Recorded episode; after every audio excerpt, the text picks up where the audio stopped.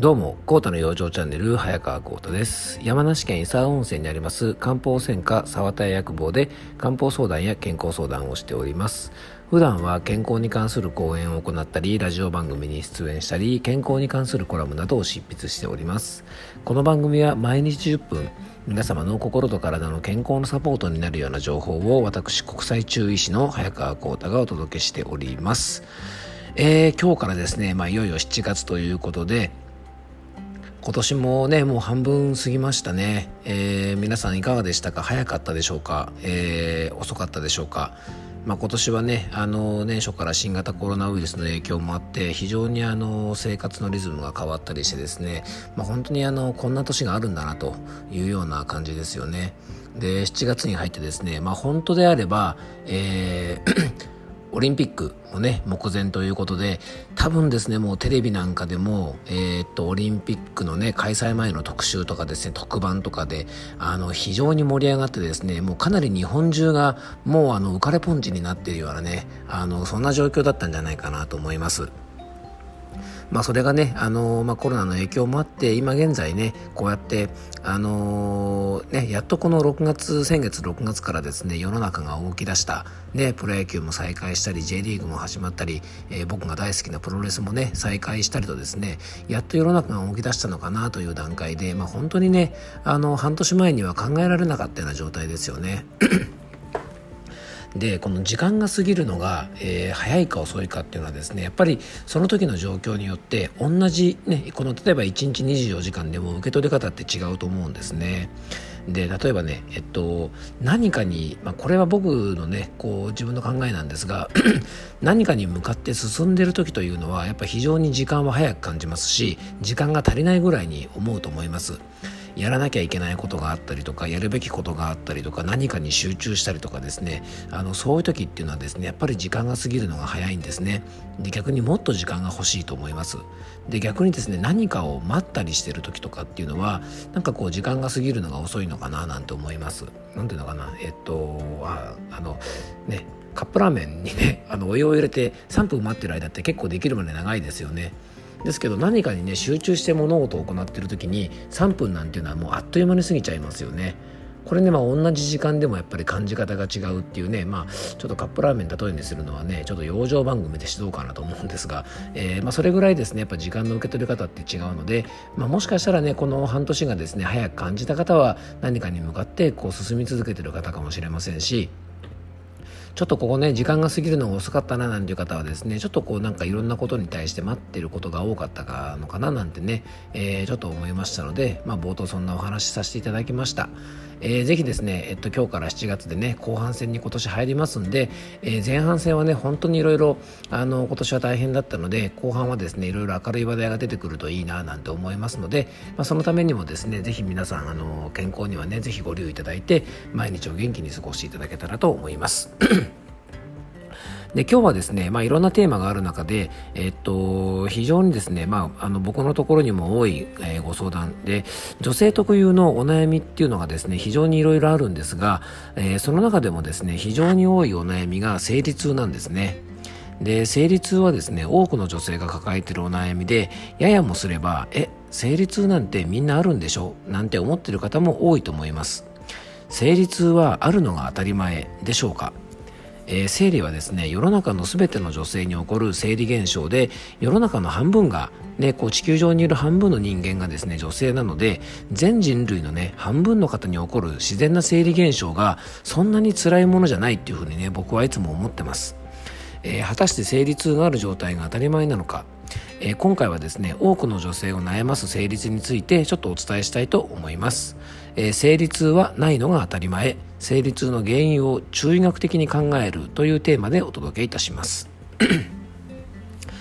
改めてですね月経という体の仕組みを、えっと、また見ていきたいと思います。えー、僕はですね、えっと、漢方相談をしていますが普段ねあの非常にこの婦人科の相談が多くてですね僕のお店のお客様のまあ9割5分ぐらいはですねちょっと大げさに、えー、大げさでなくてですね9割5分ぐらいは、えっと、女性の方のご相談ばかりです。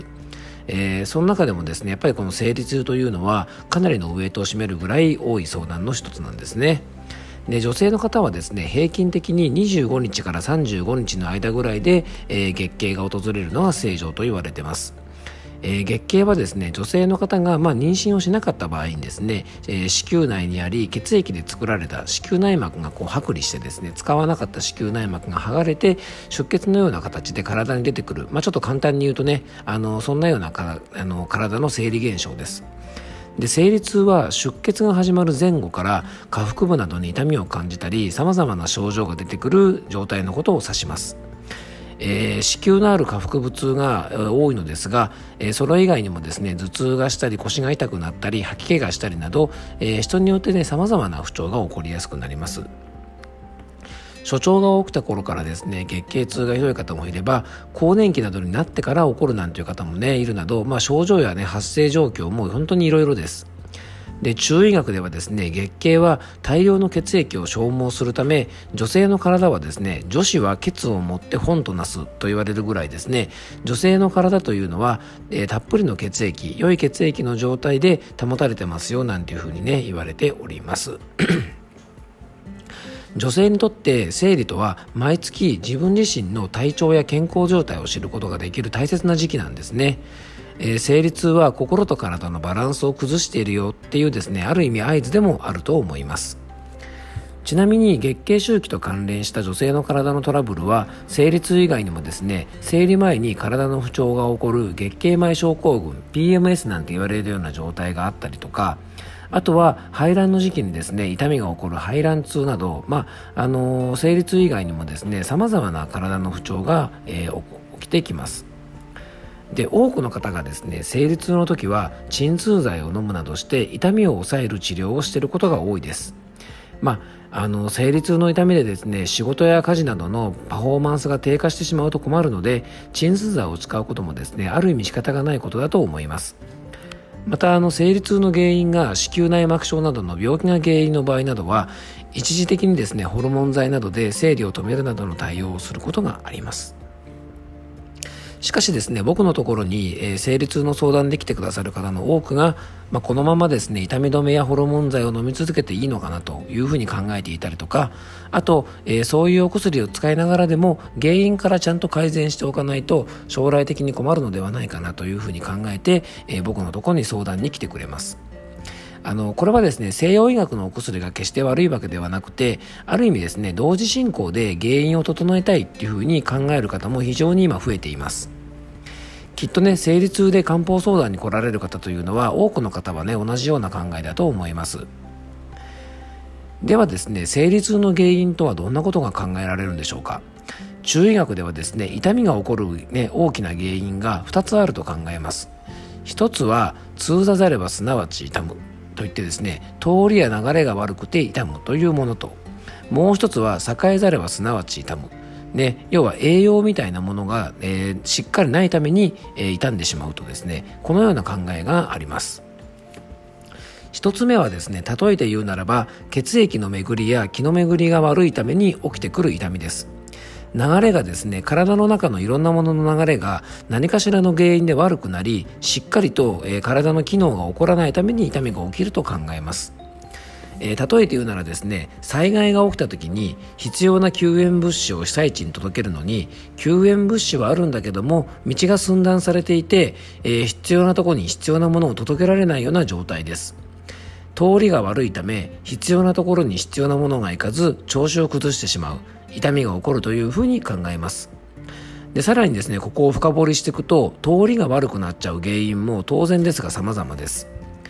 例えば血液が十分に供給されないためにですね流れが悪くなってしまうタイプ。ストレスなどで気の巡りが滞ってその影響で血流が悪くなって痛みが起こるタイプ。で冷えなどが強くて要は血流に影響して流れが滞るタイプ。まああの代表的なものというかですねあの代表的なものだけでもこの3つが挙げられます。もっと他にもね様々な原因があるんですが、まあ、こういった原因でですね流れが悪くなって生理痛を引き起こすことがあるというふうに考えます。この原因をですね見誤って漢方薬を選んでしまうと全く効果がないばかりかかえって悪化させることもあるので、えー、注意が必要なんですね。えー、災害の時にですね、えー、対策を立てる時も同じですよね。道ができてないところにたくさんの救援物資を積んだ車が集中してしまったら余計渋滞が起きて大変なことになっちゃいますよね。でもう一つがですね栄えざればすなわち痛む。え要はですね、えーと、体に必要なものが足りないため子宮などにですねしっかりと、えー、必要なものが届かないために生理の時に痛みが起こる不調というふうに考えます。これは先ほどの災害時に例えるとシンプルに救援物資必要なものが足りないパターンです。血液の量が不足していたりとか血液の質があまり良くなくて血液の中身の栄養成分が不足するとこんなような症状が現れやすくなります。また中医学では体の中の血液などさまざまなものを動かす原動力となる気が不足しても流れが悪くなって痛みが出ることがあります。元気不足で体がしっかりと機能しないという感じですね。このような場合は不足しているものをしっかり見極めて、えー、それね、そのために必要なものを補ったり、えー、養生で、えー、しっかりとですね体のバランスを整えることが大切です。当然ですが成立をですね今回ご紹介したこの2つだけで当てはめるわけにはいきませんので先ほども述べましたが一人一人心と体の状況が違いますので、えー、でもですね災害時に例えたように例えばね、えー、正常な生理を起こるため起こすために救援物資が届かない状態。なのかそれともですね、えっと、道の通りが悪くて届かないのか、えー、必要なものがなくて届かないのかっていうことをですね、えー、しっかりとまず見極めて対策を立てることが非常に大事だと思います。えー、今回はですね、成立を題材にちょっとお伝えしましたが、この考え方というのはですね、あらゆる不調に応用できると思います。えー、生理痛含めて体にお悩みになる方はですね、ぜひ一度ご自分の体を見つめ直してですね、えー、原因を考えてみていただきたいというふうに思います。えー、今回はですね生理痛の原因を中医学的に考えるというテーマでお届けしました、えー、今日も聞いていただきありがとうございました。どうぞ素敵な一日をお過ごしください。